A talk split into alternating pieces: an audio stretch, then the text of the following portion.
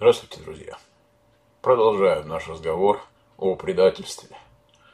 В прошлом эпизоде мы дали простое определение предательству и назвали основные виды предательства.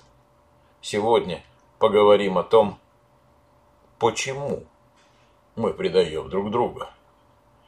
И рассмотрим алгоритм, как пережить, если вас предали.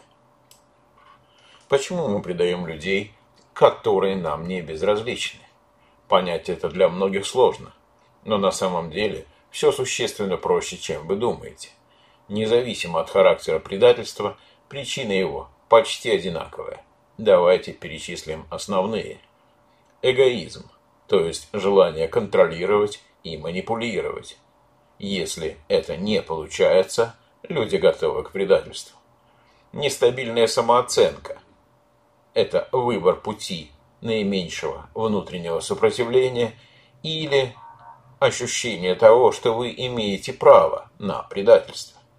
Эмоциональная незрелость, а конкретно такие эмоции, как злость, обида, желание мести. И если мы говорим о предательстве в отношениях, основная проблема – это хронические проблемы в отношениях. Ревность, низкий уровень доверия – непонимание, отсутствие эмоционального контакта, отсутствие общих интересов и увлечений, а также различный уровень воспитания и морально-этических ценностей. Теперь давайте поговорим, как быть, если вы чувствуете себя преданным. Как вы можете пройти через это предательство? Сможете ли вы когда-нибудь простить этих людей за то, что они сделали? Шаги, которые вы можете предпринять, чтобы преодолеть причиненный вред от предательства со стороны члена семьи, лучшего друга, партнера или еще кого-то, примерно одинаковые. И первый шаг – вам нужно назвать свои чувства. Предательство – это действие. Эмоции, возникающие в результате этого, это то, что мы имеем в виду, когда говорим, что чувствуем себя преданными. Чтобы начать восстанавливаться после акта предательства, вы должны быть более конкретными в отношении чувств, которые это предательство вызвало. Вот некоторые из наиболее распространенных подобных чувств. Гнев. Вам больно, и одним из самых естественных ощущений в таких ситуациях является гнев. Как они смеют, как они могли, они заплатят мне за это. Печаль. Вы можете стать очень подавленным, когда обнаружите предательство. Это может быть потому, что вы почувствуете потерю. Потерю доверия, потерю человека, о котором вы думали, потерю счастливых воспоминаний, потерю будущего и так далее. Удивление. Да, скорее всего, вы будете шокированы, узнав, что этот человек или группа людей предали вас. Вы, возможно, даже не подозревали, что такое возможно. Страх вы можете беспокоиться о последствиях этого предательства. Это может означать большие потрясения в вашей жизни, а неизвестность, как всегда, пугает. Отвращение. Вы даже не можете думать об этом или об этих людях, потому что это провоцирует тошноту или мышечное напряжение. Потеря ощущения безопасности. Вы можете задавать себе вопросы и сомневаться в том, достойны ли вы нормальной оценки со стороны других. Достойны ли вы любви, заботы или признания, например, своего профессионального мастерства? В конце концов, человек, который предал вас, явно знал, что вы не были готовы к этому предательству. Позор. Вы можете винить себя и стыдиться того, что произошло, и того, как другие теперь могут видеть вас и обращаться с вами. Одиночество. Вы чувствуете, что это конкретно твое предательство. И никому другому этого не понять до тех пор, пока он не будет предан. Непонимание. Вы, возможно, просто не понимаете, что произошло. И ничего из этого не дает вам достаточного объяснения. Почувствовать свои эмоции, назвать их – это важный шаг для определения того, что делать дальше вы можете столкнуться с несколькими или со всеми из перечисленных чувств после предательства, и, скорее всего, по несколько раз. и вас может кидать вверх и вниз по мере их проживания. Это тяжело, но это надо прожить. Шаг второй. Сопротивляйтесь желанию отомстить. С некоторыми видами предательства вы можете испытывать непреодолимое желание отомстить. Лучше не надо. Вы можете злиться на то, что произошло, и вы можете чувствовать, что эти люди заслуживают наказания, но это редко, когда приносит результат. Подготовка и планирование мести продлевают боль и удлиняют процесс выздоровления. Представьте себе, что предательство – это рана на вашем теле. Скоро над раной образуется корка, но часто возникает желание поковыряться в этой ране. Вы чувствуете зуд, боль, и вы чувствуете необходимость что-то с этим делать, расковырять эту рану. Тем не менее, по опыту вы знаете, что чем больше вы касаетесь раны, тем дольше она заживает, и тем выше вероятность того, что останется шрам.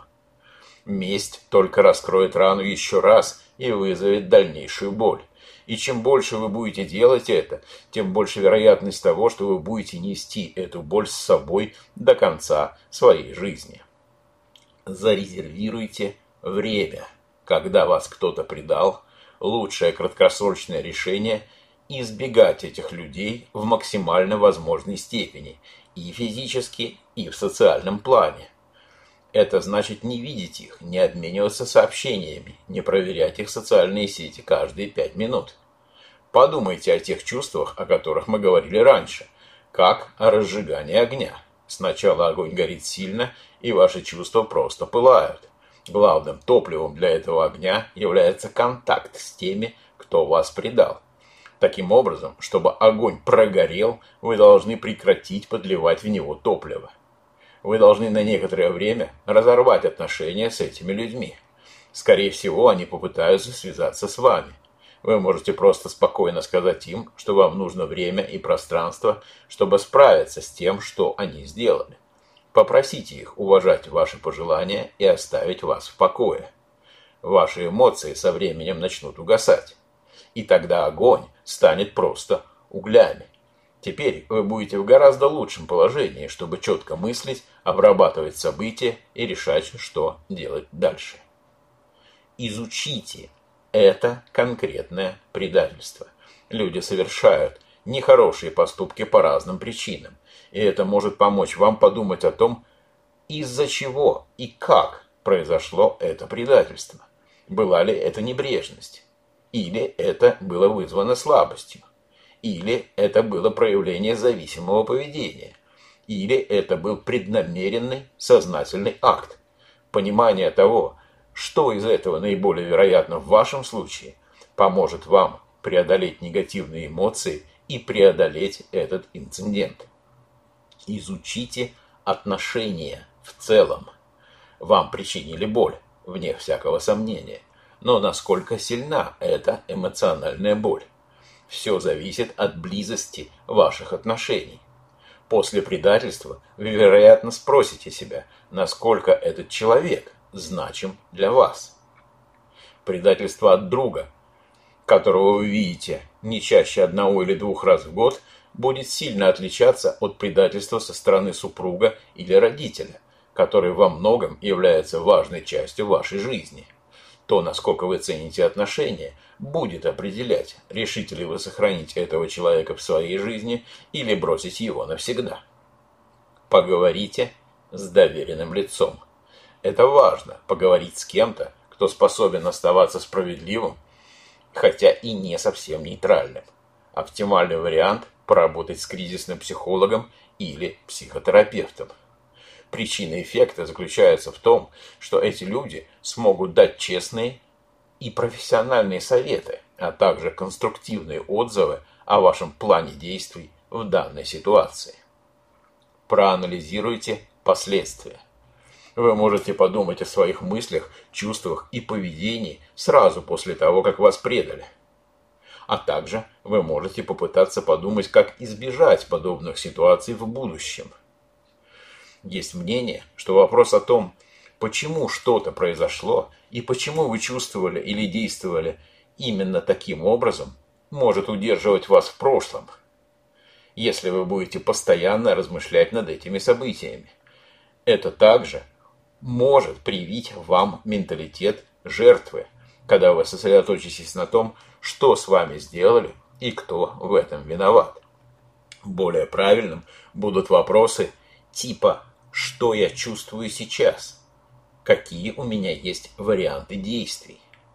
И что действительно будет иметь наибольшее значение для меня через год, через пять или десять лет? Это вопросы, направленные в будущее. Они помогут вам быстрее преодолеть травму и сохранить свою целостность. Поговорите с предателем. Когда вы будете чувствовать себя готовым, стоит поговорить с ними и рассказать о том, как их действия заставили вас чувствовать себя тогда и что вы чувствуете сейчас. Одним из важных советов является то, что ваша беседа должна быть структурирована. И вы должны сказать информацию таким образом, чтобы вы были сосредоточены на вас, на своих ощущениях, а не на них на их вине или поступке. Таким образом, вы сможете избежать рефлекторной защиты с их стороны и поддерживать эффективную беседу. Начните свои предложения с местоимения «я» и постарайтесь придерживаться фактов. Будьте конкретными. Вы должны справиться со всеми различными эмоциями, которые вы испытали. Вы можете написать письмо, и отправить его предателю, или зачитать ему его в лицо, а можете встретиться с ним лично. Разорвите отношения, если вас предали повторно. Задайте себе важный вопрос. Этот человек предал впервые или он уже предавал вас и других людей? Если подобное уже происходило раньше, вам следует тщательно подумать, является ли сохранение этого человека в вашей жизни лучшим для вас и ваших близких. Повторное предательство создаст гораздо большую нагрузку на ваши отношения, и вам очень трудно будет чувствовать себя в безопасности. Имейте в виду, что следующие акты предательства будут возникать еще и потому, что предатель уверится в своей безнаказанности. Двигайтесь дальше. Когда вы чувствуете себя преданным, это не то, с чем можно справиться слишком быстро. Вам нужно время, чтобы обработать все, что произошло. И это будет зависеть от конкретных событий в вашей жизни. Со временем вы обнаружите, что преодолели первоначальный шок и начали лечить свои эмоциональные раны. Когда вы оправитесь от этого испытания, вы будете все меньше и меньше думать об этом. И эти болезненные травматичные эмоции вскоре исчезнут. В конце концов, вы сможете отпустить свое прошлое, ну, по крайней мере, большую часть. Возможно, вы никогда не сможете полностью отказаться от этого, но однозначно это больше не будет критически влиять на вашу жизнь. А на этом у меня все. В следующем подкасте мы поговорим о том, что делать, если вы предали кого-то. А я благодарю вас за внимание и до встречи в новых подкастах.